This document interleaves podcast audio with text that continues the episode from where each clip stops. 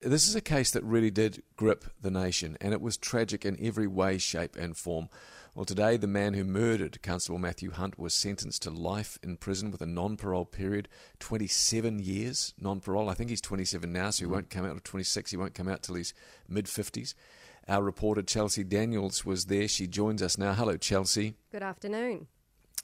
Nice to talk with you. So, Chelsea, some very emotional uh, victim impact statements this morning from Matthew's family. Yeah, so Matthew's uncle, mother, and sister all spoke of the pain they've felt every day since he was taken from them in June last year. His mother Diane spoke of how that uh, that day in Auckland's Massey, Epiha shot her son four times in the back. He lay dying in the street, looking up at his killer, pleading for help. Diane said she spends some time with his ashes, surrounded by pictures, but it's not enough. She's struggling to continue. I couldn't have asked for a better son than Matthew, and I will never get over that he has lost his life in such a horrific way, and that I never got the chance to see the wonderful life he would have made for himself. Eleanor Hunt, uh, his sister, had no words to describe how painful this is. Uh, I will never get over how much he didn't deserve this. Justice for Matt is unobtainable, she said. David Goldfinch, the officer who actually survived the shooting, told Epiha he's a coward for not taking responsibility.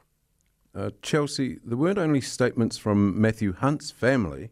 Mm, so, a powerful statement from Epiha's uncle, Warren Epiha. He stood at the lectern, his back faced to his nephew sitting in the dock behind him. He started by saying he is the fourth generation from the man named Epiha, and because of the man sitting behind him, shame and embarrassment has been bestowed upon his name. Warren spoke directly to Matthew's mother. I apologise and I bow to you and your family, not of the shame and the shame of what I carry, not in respect of this young man. I bow to you for forgiveness for the hapu I come here to present.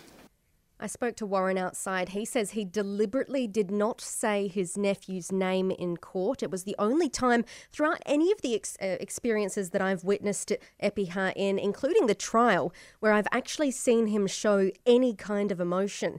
Uh, Warren said Diane actually came to him after, shook his hand, and said it wasn't his burden to bear. I asked him how that felt. He said a weight had been lifted.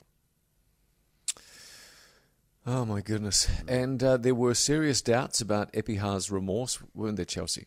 Yeah, so not only did his uncle Warren uh, not believe that he was remorseful, Justice Venning came to the conclusion as well. He said he just didn't believe him.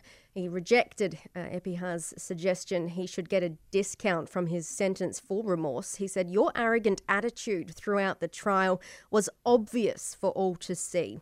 He said, The name Epiha will be remembered for your cowardly killing of an unarmed police officer.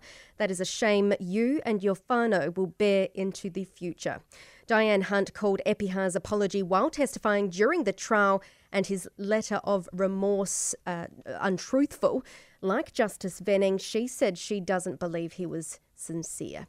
Having murdered my son for no other reason than the uniform he was wearing that day, you apologise through your lawyer.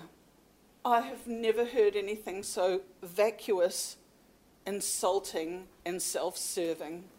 When asked if Epiha has any chance of being reformed over the next 27 years he's in prison, Diane outside said his actions speak for themselves. He killed her son just seven months after being released from prison on a prior gun offence. So, Chelsea, what does this sentence mean? Life with a non parole period of 27 years. Yeah, so in New Zealand, you automatically uh, get given a life sentence if you've been found guilty of murder. But those negotiations begin around the period of time you will spend behind bars until you can start applying for that parole. So they're always uh, based around comparisons with the past cases, um, and a, a, time can either be added or taken away given on uh, mitigating factors um, and past behaviour. So here we see Epiha killed Matthew Hunt and attempted to murder his partner David Goldfinch just seven months after being released from prison for his involvement in a drive-by shooting. Uh, Venning pointed out that the drive-by was prompted by a water balloon being thrown. His early guilty plea didn't have too much effect either, a reduction of just about six months. Uh, his non parole period is, of course, one of the toughest we've seen in New Zealand. He's tied fourth with WINZ shooter Russell John Tully at 27 years non parole. Uh, only three people have ever gotten more uh, in our history. Paul Wilson with uh, 28, William Bell got 30, and of course, the longest has been a Christchurch terrorist uh, who will never be able to apply for parole. Just awful in every single respect. Whichever way you look at this, it's just disastrous. Dreadful. Chelsea, uh, I don't know how you sat through it all, but thank you very much for giving us the update. Really appreciate it. You're welcome. All the best. Thank you. Chelsea Daniels, this is News Talk ZB.